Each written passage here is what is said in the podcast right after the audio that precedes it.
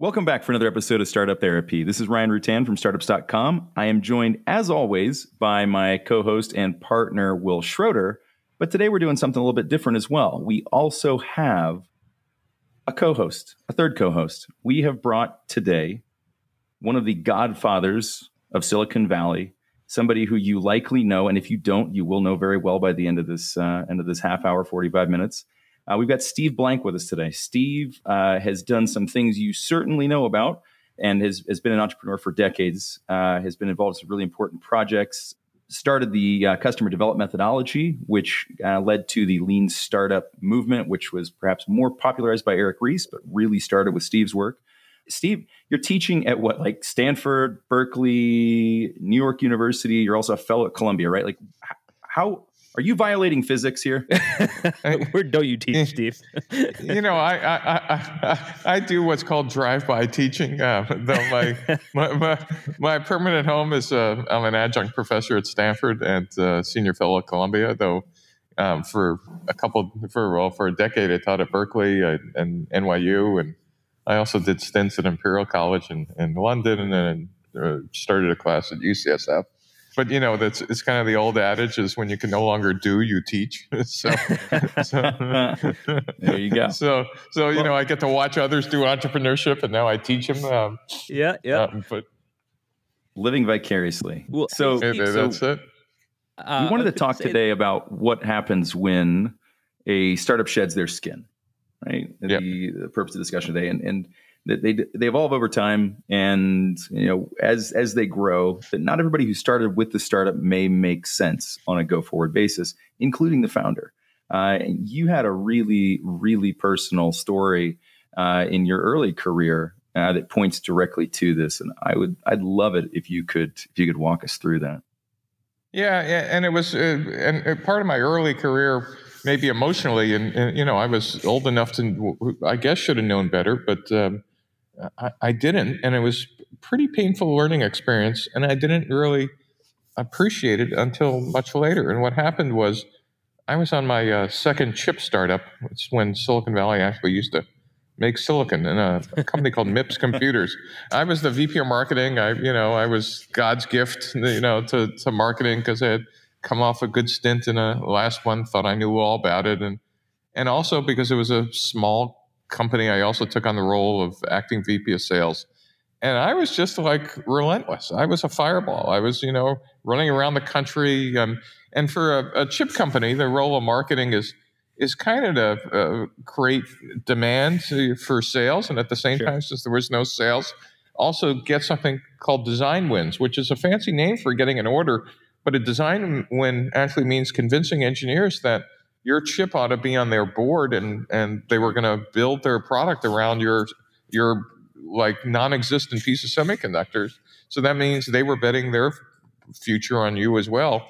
Um, and so essentially i was working with engineering trying to get product market fit and you know trying to solve esoteric questions for engineering about what features that customers kind of needed versus what wouldn't like was absolutely necessary I actually succeeded in the first year. Uh, you know, from a company that no one knew, I got stuff designed in, and I was having the time of my life. I mean, this was like you know the startup like heaven, especially right. if you were a, a techie like me who who just loved new technology. I mean, I I used to love to join companies that I knew nothing about the tech, who was crazy enough to hire me, and I would just soak it all up, and pretty soon be able to, at least as a marketeer, at least use the first or second level words that people would think I actually knew something about the product. um, and it was great. And, and, after a year, it was pretty good news. Our Renta CEO, CEO uh, was replaced by a permanent one, and we had world class VCs. Um, back then, the, the names Kleiner Perkins and Mayfield and IVP were, you know, kind of like Sequoia and others today when they, they were actually big deals. Our chip, you know, our, our microprocessor was almost done. And we got lots of people to design our stuff in, and I had done amazing things with no resources, and I was feeling ten feet tall. I mean, sure, you know, I so was. You're on an I emotional high. I was like, I'm sorry. Said, you're at an emotional high at this point. You're, uh, you're top of the world, and, top and, of your game. Nobody can top stop. Of, and again, for me, this is way before I discovered that that what I should have been focused on, or at least a piece, is how much equity I have. I didn't care. I was uh, I was doing this because it was maximum learning, and for me, you know, that's why at least in the past, why I used to do startups is how much could I learn, and and and could I convince other people that this was the world's best thing? And I was a true believer. And, and so the new CEO calls me in for a chat and like oh, this is going to be great. He's going to tell me how wonderful I was and what what our next moves were. And and actually, you know, this is like decades ago when when most of your listeners probably weren't even born, but I still remember the details. I mean, I, I, I, I mean, I, I mean, not the exact details, but I do remember him hearing me tell, uh, hearing him tell me how impressed he was about what I had accomplished so far wow, that's great. And I'm just like, I'm now 11 feet tall, going to 12. I got to, you know, if I had to, if I had to leave the room, I should have ducked under the door frame. I was feeling it, but but he wasn't done because the next thing I remember, it was like the shock of somebody hitting me in the stomach. Because his next words were, well, that now the company needed to scale, I wasn't the right person to do it. And I still remember like going, what the fuck? Excuse me. Right. but it was like, wait, what? Exactly. I mean, that. I literally. Exactly. We're, all, we're all thinking the same thing. Yeah. I mean, but but I mean, I don't know if you've ever been in this situation. I couldn't breathe. I mean, yeah, yeah. how could that be? I mean, these words don't mean it. You know, it like my whole worldview of like, who is this? What what's going on? I mean, what do you mean I'm not the right person? He just went through the list of all the great stuff I I did, and he said it was and, and he said something that really took me decades to understand. It, he said, you know, it was a lot of progress, but it was a head of it was a set of disconnected tactics. I didn't have a coherent strategy. No one knew what I was doing. I couldn't explain what I was doing when it, when when when I was asked.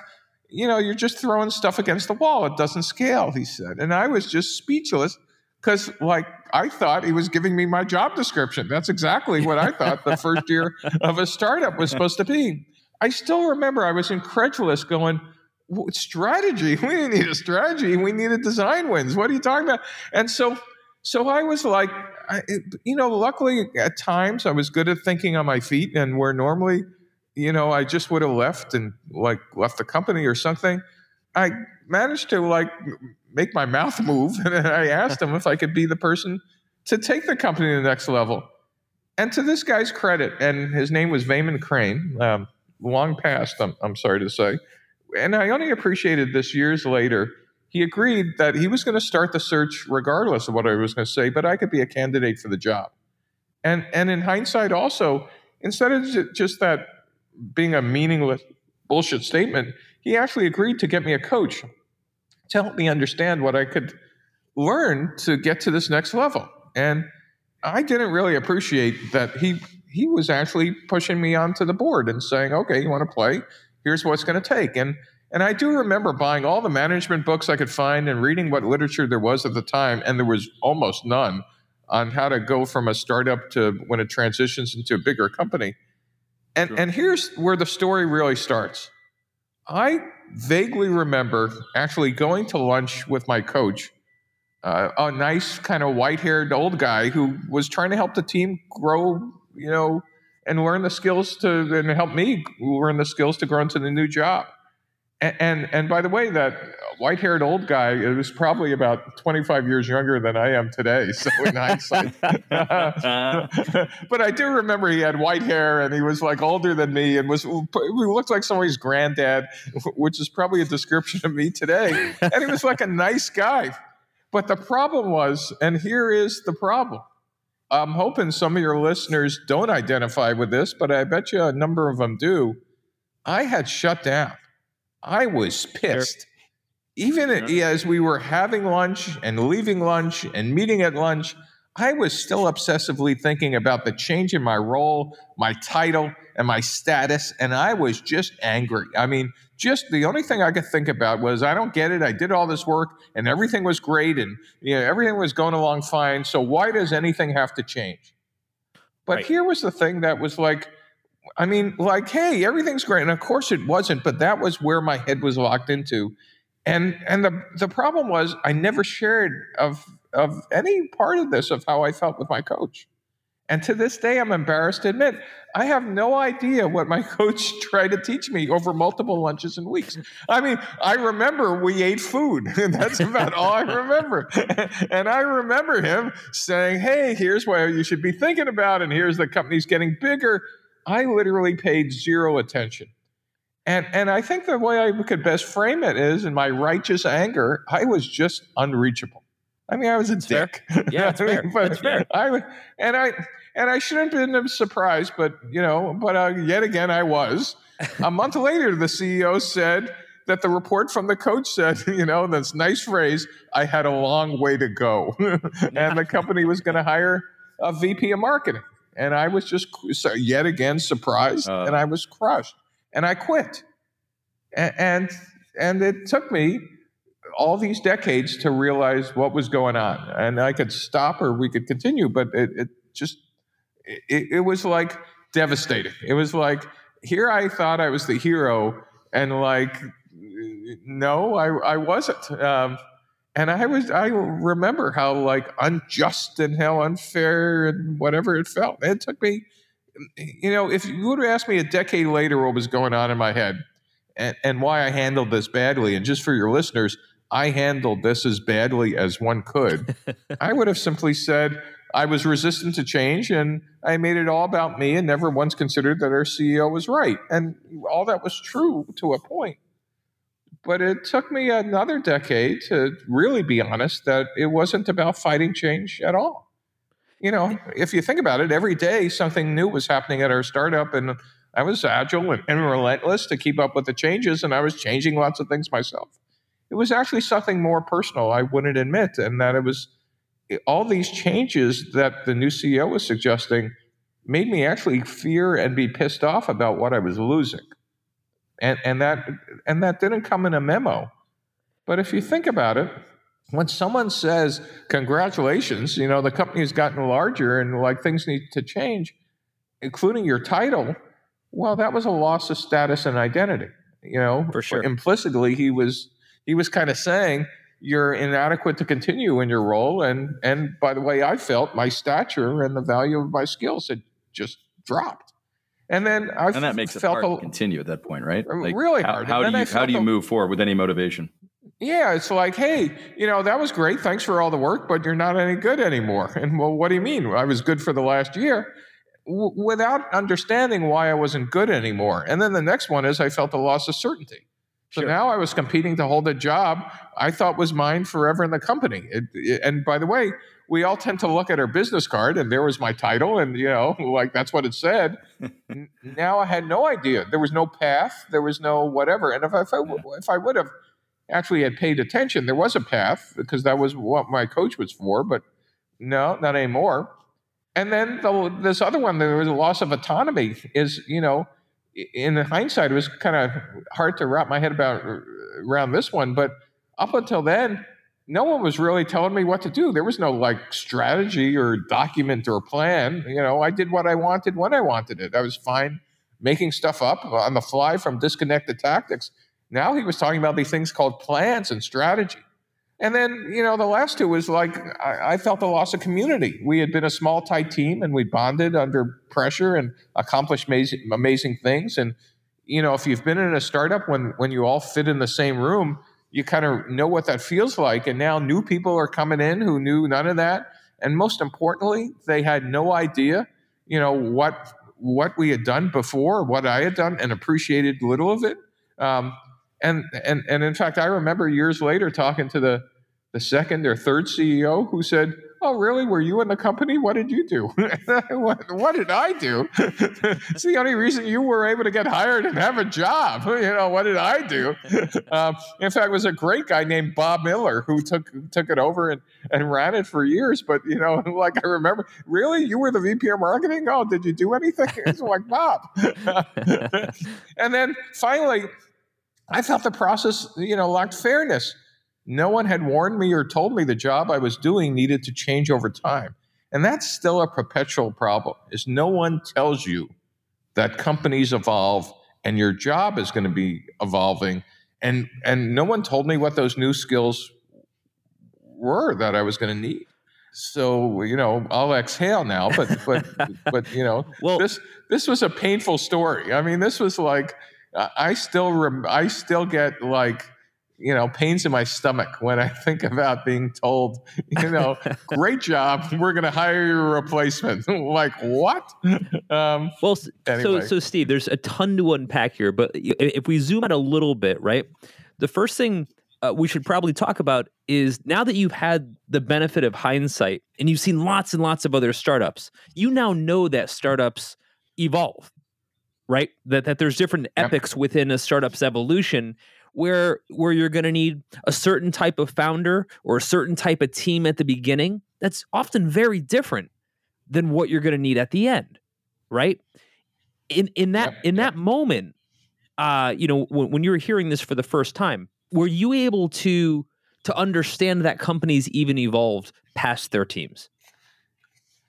Heck no, and and it's it's uh, kind of you know the only the only pat on the head I'll give myself at the time is no one was able to articulate kind of you know VCs kind of knew you know there was this growth path, but they're the last people to tell you you're you're you're not going to have your job forever we kind of kind of now understand, and again because of the fact that entrepreneurship is is kind of we now have some tools to know we go through three stages in a startup, at least three stages. The first one is you're searching for what we now call product market fit. And that was the stage we were in, right? I was running around the country trying to see if there were customers for the value propositions we had, which were the features we had built into the chip. And if you're lucky enough to find product market fit, which is when this new CEO came in, that is the fact that we had design wins said, hey, Steve, the, the first phase of what a startup is, the search for product market fit is over. We need new skills. And those new skills were we're finding a repeatable and scalable business model. So when we find that, we need people who know how to build a company, not just search for product sure. market fit. And that's when you really do need plans and whatever. And then eventually you'll get past the build phase and now you'll need bureaucrats to kind of grow it to profitability. And I don't mean that as a bureaucrats a pejorative, but people who could kind of, you know, have like you got HR and you got finance and they have job specs and, you know, whatever. Uh, and so this three steps of going from search to build to grow is kind of a known process now, but boy, I certainly didn't know it. And worse, the last people even today to tell you about it are your investors, or maybe the founders don't even know it. Um, Which is the concern, Steve. Do you think going back in time, if you if you had known that, uh, but you would still would you have still had this? You, you talked about something, the loss of certainty. So even if you had understood that the business is transition in this way, do you think it would have changed that that feeling for you, or do you think that your certainty was so tied to continuing the job that you were doing, and and that your your status and identity were tied up in that as well? Would it have made a difference? Well, to be honest, um, you know, assuming I had perfect knowledge today, I would have drawn on that whiteboard in this new CEO's office: search, build, grow, and with a question mark that says, "Where are we?" You know and and like you know and then i would have like also been processing okay when do i stop running around like a chicken with my head cut off? You know trying things all the time and say hey i think we got product market fit. Time to double down and obviously my investors had seen it but never gave me the memo because they were now saying well, hey let's scale the company um, sure and and, and again um, it, it, it i'm sure it was just my naivete. Maybe everybody else got it, but I don't think so. Um, I, I, I think we just kind of lacked that framework to understand. Oh, okay, everybody, just understand that these are the new skills that you're going to need. Now the question is whether I would have been able to have those new skills, or yeah. whether I w- would have been comfortable working for somebody who was brought in to have those skills.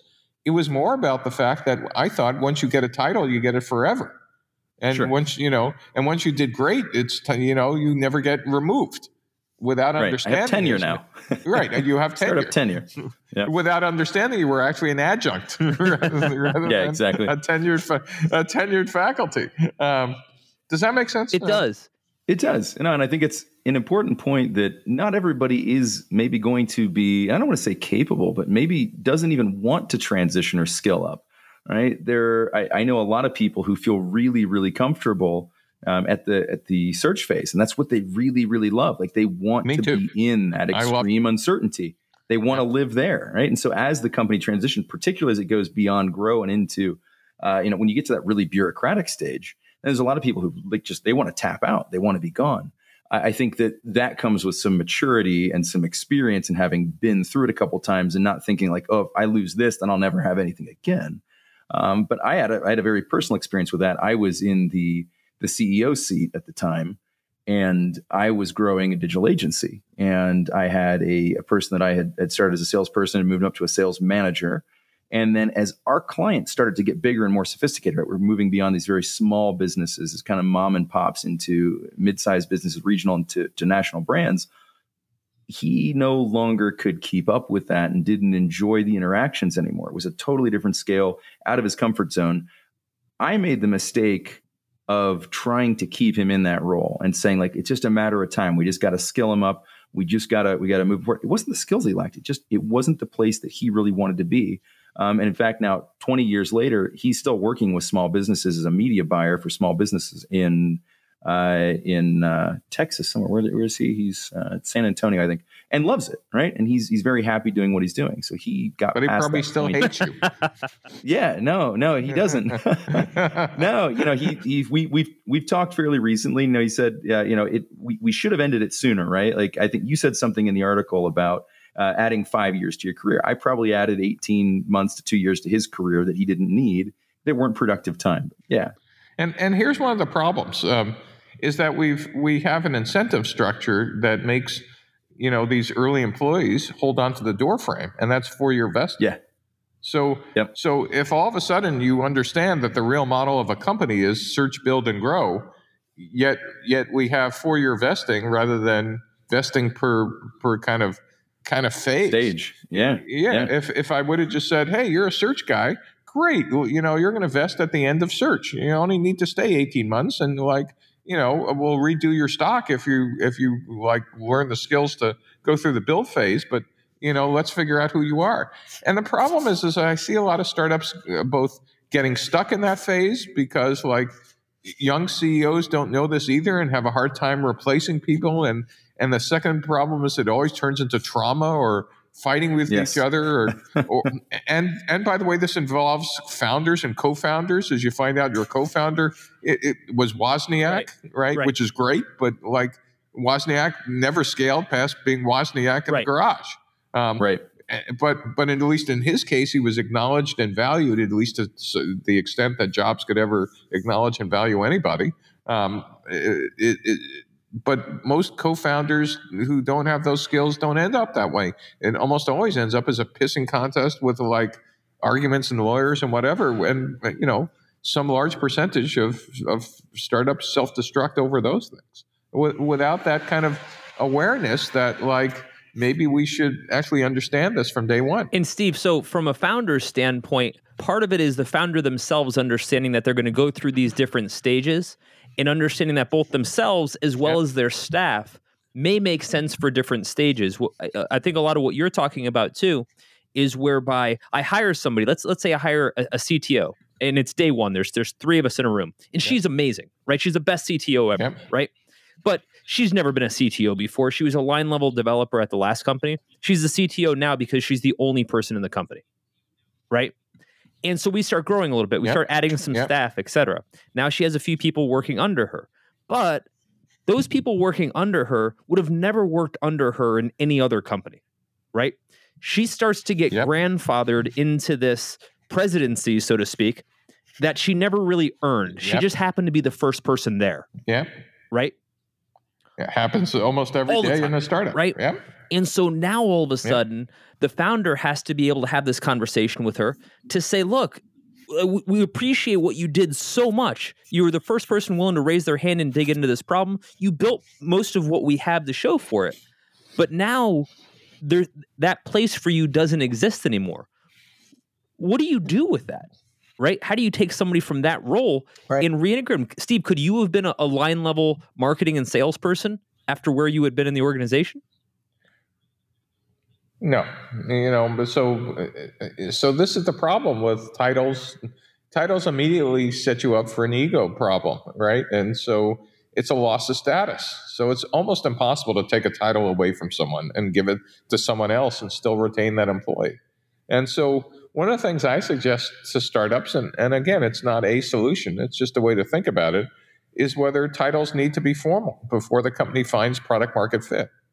That is, in the search phase, you know, you need crazy people, both in engineering, marketing, sales, whatever.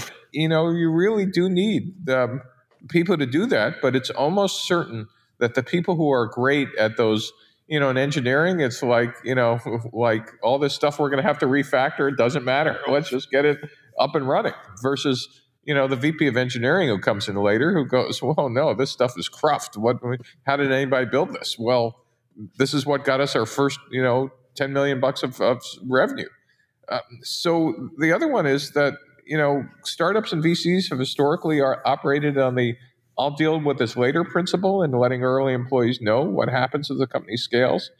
And the common wisdom is that no one would want to work like crazy knowing that they might not be the ones to lead the company as it grows you know, this is kind of like what I call the Moses problem. You'll work for years to get the tribe to the promised land, but you're not around to cross over.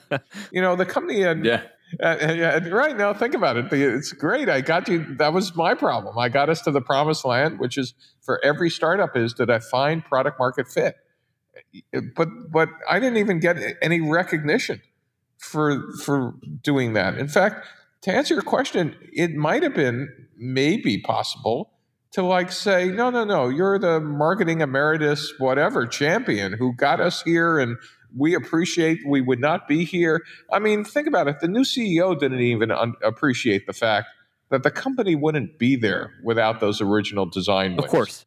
But it was like, okay, let's move on. That was the next step. That is that we these make rational sense to move on, but we need to put processes in place to acknowledge and deal with this real sense of loss to keep these early employees motivated and retained.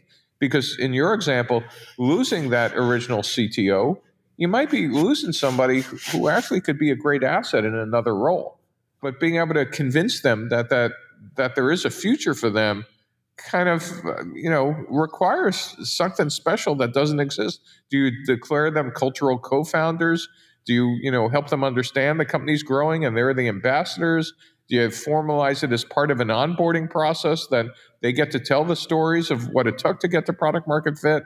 You know, just telling employees a change is going to come is also not sufficient, you know, because you need somehow to be able to teach new skills when you scale from search to build. And then you're going to have this problem again when you go to grow from tens to tens to hundreds to ultimately thousands of people. And so it's it's kind of a lot harder to kind of have to replace employees all the time, um, but it's also hard to keep the ones in place in the wrong roles. So it's it's a real problem. So Steve, um, eh, but I think it. I, oh, sorry, I was yes. I was going to say if you could go back in time, Marty McFly style, and you and you had to be the CEO in that chair, talking to you know the younger version of yourself. In, in knowing what you know now, what would you have done with Steve? Well, I would have. Um, I don't think the problem was the new CEO. I think the problem was the startup from day one didn't understand this notion of life changes after product uh-huh. market fit, and that was just a function function of VCs have uh, still today to this day have defaulted to we'll deal with this later because like we don't know how to deal sure. with it when it happens. Meaning, if there was simply an acknowledgement in the industry that says, look, at product market fit, we don't need those world class skills you had over here on the left hand side of you know do anything that's required to get there. I mean, in fact, you see, saw it at Uber at the at a massive Absolutely. scale with the CEO, and now that Uber's going public today, is that everything that um, I'm blanking on his name, but the Travis. first CEO did was absolutely what you, Travis, what you needed to do when you were an insane founder. You know, was like, okay, it's us against everybody else, and every rent seeker wants us out of out of their hair and doesn't want us in their in their space. Blah blah blah. I'll do anything. Well, what we discovered is that he was still acting like a startup entrepreneur when at that size and scale, that was inappropriate behavior. I'll make the argument was that it was obviously appropriate behavior for a struggling startup. And in fact, some of those things, as we saw at Uber scale, get you in huge trouble when you carry still carry those startup behaviors at the wrong phase yeah. of the company. And it's worse when it's being done by the CEO because the rest of the company patterns their behavior and their culture on uh, on what Absolutely. the CEO does. So, but what's interesting is Uber did have this this powerhouse uh, uh, of a contributor, right? Now, granted, in Travis's case, they, they, had, they had, much more, they had deeper issues, right? But, but to take it back to Apple with Jobs, right? The idea of getting rid of you know this this this visionary contributor pains people, and yet the founder feels compelled to do it. You know, one of their one of their staff members, or in this case, the board, what have you I think the question for a lot of our founders is going to be, yeah, I have some of these people on my staff right now. We've sort of outgrown them, but but they're they're fire plugs. I, I don't want to lose them. Uh, Steve, we're trying to figure out what to do with them. You know what I mean? So I think there are lots of things that um, you could do when when people go from search to build. You know, are there new markets and adjacent spaces we should have been looking at? So, for example, I could imagine that you know the CEO could have been screwing with my head that says, "Congratulations, you found product market fit. We're promoting you to head of special projects." Now, of course, he wasn't promoting me, but he could have said, you know, I would have yeah. went home and said, "Hey, honey, I got a promotion," rather than you know a year later go, "Wait a minute, what just happened here?" But seriously, the company could have afforded keeping me. And by special projects, there was a ton of other things. We want you to go after these new markets, Steve, now that you've created our mainstream market. Go after designing our stuff into printers and other places where it would have been, or go after the military market, or we want you to go after X or Y. Oh, great. It, you know what? I probably would have had fun, learned new things, and probably would have maybe actually generated at minimum my money's worth for my salary, if not exponentially finding new uh, opportunities for the company because those would have been still in pre-product market fit phases where my skills would have been still very useful. The same with your example about a, a CTO who was, you know, brought in way past her pay grade. Great, congratulations! We're promoting you to X to these engineering new projects, which are off of the mainstream path but you could obviously see they're going to need these other new apps or supporting stuff or building things out for customer support. But you could describe them as promotions. And then people could decide whether they want to do that or no, no, no, I want to be here on the you know mainstream path. And then you could have the conversation that says, okay, well, for the mainstream path, here are the skills you need to do. And and this time, if would have presented with, I'll give you a coach, or you could go through you know, opening up these new markets, I probably would have said, "Nah, screw the coach. Let me go do the new market." it does. does. that make sense? And I, and I think for sure. for a lot of uh, the, the, the founders that have been in this case through their first startup, again, it's first hard for them to realize that the change is even happening. Again, sometimes it happens to them, but it's most certainly going to happen with their yes. staff, right? And no one has has any experience at the leadership level having ever gone through this before, right? And so it, it's it, it's you really bet. hard if you don't have some good mentorship uh, uh, among the founders to figure out how to take this great talent and continue to put them on a path that both contributes but is also relevant to where the company is. Do you know what I mean? You you nailed it. And in fact, the only way to kind of keep this top of mind is I would write on a master whiteboard, like where everybody looks at it, the three boxes: search, build, and grow and that little interface between search and build says product market fit. And you keep asking yourselves, have we found product market fit? And if we have, everybody should be looking at their business card and go, uh oh, you know, what are the new skills needed yeah. to go to this next phase? And it shouldn't be like, oh, we all need to look for jobs. meaning outside the company, it should be, we should be thinking about, are we going to skill up or can we find other places to use our existing superpowers. Mine were I loved finding new markets where like no one thought uh, you know it was possible. Um, you know, in this company, the one I was using the example, we were taking on Intel, which was like taking on Google, Facebook, and you know Twitter all rolled into one at the time. And and and by the way, we gave him a run for the money. I mean, you know, eventually eventually failed, but like for a while, Andy Grove was pretty nervous. Um, and, and there were like five of us in the room. We all fit in John That's Hennessy's car at the time. Um, so it was, you know, it was a great example of punching above your weight. But if that box would have been staring us in the face, you know, we might have been mature enough with maybe an, um, a board member trying to teach us this or an outside coach saying, listen, keep doing what you're doing, and this is great, but here's how we're going to be thinking about that. You know, the game is going to unfold, and it, and I wouldn't have taken it as personally as I would have. And I think, uh, you know, it's not. There's no magic wand. I think that solves this problem, but but more knowledge for, on all sides about how this plays out. I think at the end would really solve a lot of these you know, role you're taking my job away and how come I did a great job and now you're hired somebody with more stock than me or you know why do they have like people reporting to them and I'm now sitting in the corner? What the heck just happened? I think to get it back down to CEOs need to understand that that you know one of the things that um, after I read about this I, I realized that the researchers found a link between social connection and physical discomfort.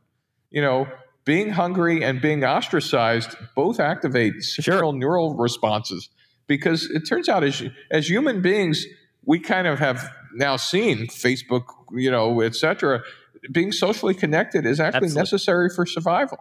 And so, and here's the mistake: we tend to think of a job as purely an economic transaction. The brain experiences the workplace as a social system, and so, whoa, you know, by the way, my my CEO was right. You know, even though the losses were triggering something primal, I did need to learn discipline and pattern recognition and time management and separating the trivial from the important and the difference between tactics and strategy. And I needed to grow from being a great individual contributor to being a manager and then a leader. And instead, I walked away from learning all of it. And I probably added, uh, you know, five years to my career um, that Steve, I didn't. Can you stick stick on that um, point for a second? You know, you've gone on to found your own companies. At what point did you see the companies growing beyond you? Did did you have the wherewithal at the time to say this thing is getting bigger than me? So finally, it was startup eight. I'm embarrassed to tell you how long, but but me and my co-founder planned this one from day one.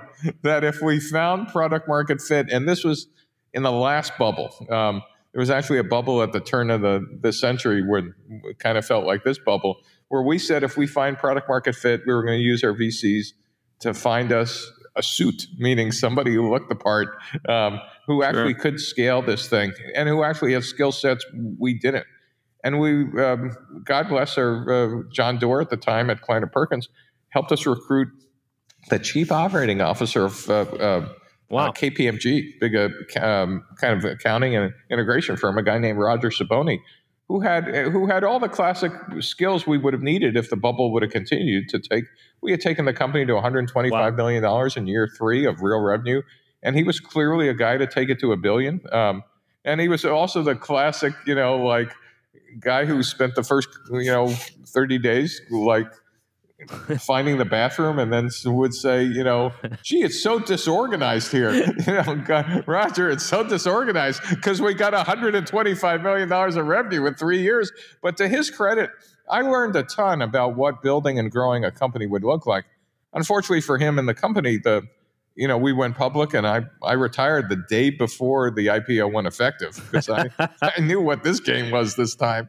Um, note to founders don't wait for the Cash IPO out. to go home because I wanted to go home and see my, well, I wanted to go home sure, and see my kids that. grow up, which was a, maybe a lesson for another podcast because I watched some great people who I thought were world class role models have feet of clay at home, meaning you know, their kids hated them when they finally grew up because they never saw their parents. And I didn't want to follow that model. But that's that's for another story.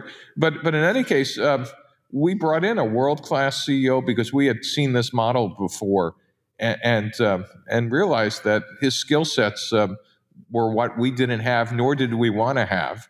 And he actually, I just just watching him for a year, it was clear he had skills to. I mean, his his his staff was bigger than our company, and he was managing people, you know, forty thousand people in his in his last job. And he came into a forty five person company, but truly, Steve, he did understand uh, uh, those build and grow skills. For our for our listeners' purposes, because most of these folks will not have been through eight startups, so they can have learned this firsthand, right? Hit their head on the bar enough times to know when to duck. What what could we be telling them now that would help them to understand when this period is approaching? Well, you know, if your listeners would kind of understand the notion of product market fit, and I think that's kind of a, a key. That is, have you actually found the right customers and the right feature set where people are starting to grab your product physically or virtually out of your hands? That's a, a major transition point not only in engineering, that's when you need to refactor and then blah, blah, blah, but also in organization that you need to look around and go, great, everybody who got me to this promised land, including me, needs to skill up because it ain't the same set of skills that we need on this other side. We just finished with searching for a business model. Now we need to build the company. And and that's less about, you know, gee, do you get to keep your job? That's more about if you're a founder, looking around and thinking what jobs need to change for us to get to that next level. Is it scale? Is it profitability? Is it revenue? Whatever it is, if we think we found product market fit, we can't continue to do the same things. And so you need to be having that conversation with your co founders and your investors. Have we reached that point? And if so, what needs to change? And if the answer is nothing, you're going out of business, my friend. And if the answer is, oh crap, sure. you know, there's good news and there's bad news, is how do we do this but not like lose our greatest asset, which Absolutely. are actually our employees? How do we actually move them with the right with the right language, right motivation, right skill up, right something else? You know, companies have now gotten smart enough to invest in onboarding, but we've not got smart enough yet to invest in in like onboarding to the next phase. And if we were really thinking about it, this is the next level of onboarding. How do we onboard people to their next right? Absolutely. And so, Steve, uh, you know, if we look at this this holistically, uh, you know, we zoom out and say, um, what this is really about is entrepreneurs having to understand that there's that there's a shelf life for everybody, themselves included would would you if we're looking at kind of some some words of yep. wisdom to kind of wrap with our audience is there anything that you would tell either you know steve from from the past or founders from the present that they can start to look for in their organization in order to, to find out where they're going to start to you know where they're going to see the the challenges within their staff? Well, you know, I I would just change the entire model, but since since we're not going to get a, a, a, have enough enough time to describe it, but if you're an early employee like that young CTO you described, I would be thinking about a um, good point, a different vesting schedule, because you know you you know you kind of should look around and know that that tag that's just been placed on your back is that says expires in 18 months. so yeah, right, like, right, right. But you have four year vesting. Oops. Well, you know the yeah, but, but the game is the VCs already know that, so they've already factored that in. But but you're the only person who hasn't gotten the memo. Oops. Um, you know the other is that um, and founders have gotten smart. I mean you know, this is the problem problem with founders and, and investors in the in the 20th century. Used to get screwed. You'd build a great company, and they'd say, "Great, thank you for getting it to product market fit. We're bringing in some senior executive. Thanks a lot. We don't need you anymore." Well, at least now founders and smart ones have gotten different vesting schedules and gotten you know accelerated vesting and maybe RSAs, restricted stock agreements rather than standard stuff. So uh, also, I'd be thinking about as a founder about what your tenure might be once Absolutely. the company does get to another uh, level. And then also be thinking thinking about if you're a founder, how much do I want to set uh, hold on to the door frame because it's my title and my company versus what's it, what's it going to take to bring in the additional skills to grow the company to the next level. Um, and um, and and I see this often, and and actually I see it often um, equally in, in venture funded companies or and companies that have managed to keep you know VCs kind of at arm's length. Is the same problem? Is that you know the founders right. think their job is to keep their job rather than like that? That's you know that's great, but that's not not really the goal. I mean, you know, if you haven't figured it out already, it's a to have a great time, but it's a liquidity Ponzi scheme. the the goal is to to maximize liquidity as you own the most right. largest percentage you can by the time it goes public or or has some liquidity event.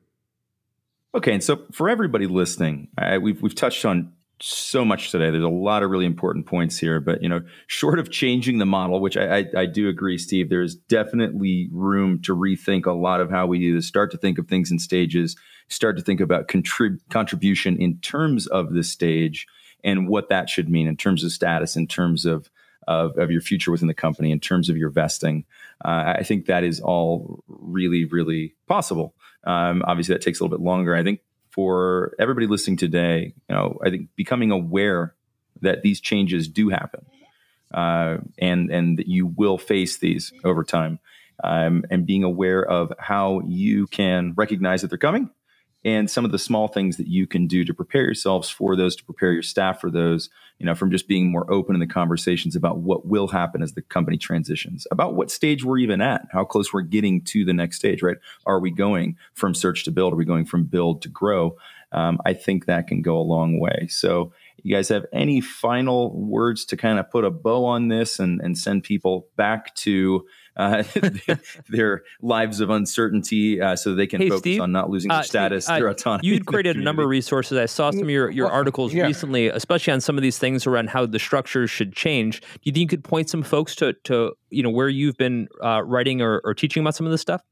Yeah, if you uh, go to steveblank.com, you'll see uh, an infinite series of blog posts about uh, startups, entrepreneurship, large company entrepreneurship, um, entrepreneurship in, in, governments, and then there's a, a tab on top with a ton of startup tools, resources for startups as well. And just as a last thought for for your listeners, you know how you handle change will affect the trajectory of your career, but also possibly your ultimate net worth. So it, it, it certainly deserves some thought and and um, it should not happen to you. Great advice. You should be. Uh, well, Steve, hey, thanks for joining us. Uh, again, we really can't get better advice than coming from you, considering how far you've been into this. Uh, it was appreciated. And uh, and for folks that uh, you know are listening, you can always find us at uh, therapy at startups.com. Uh, if you have questions, anything that we can maybe uh, you know forward on to Steve in the thread um, to respond to, we'd love to hear from you.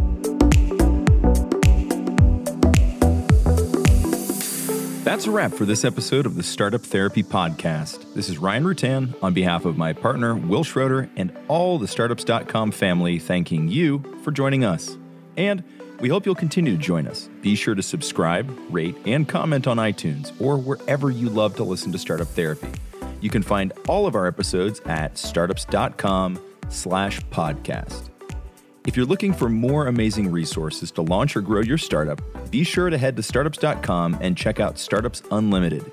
It's everything we have to offer, from our online university to our amazing community of experts and founders, and even all the tools we've built like BizPlan, Fundable, and LaunchRock.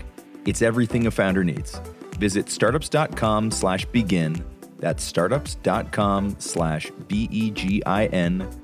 You'll thank me later.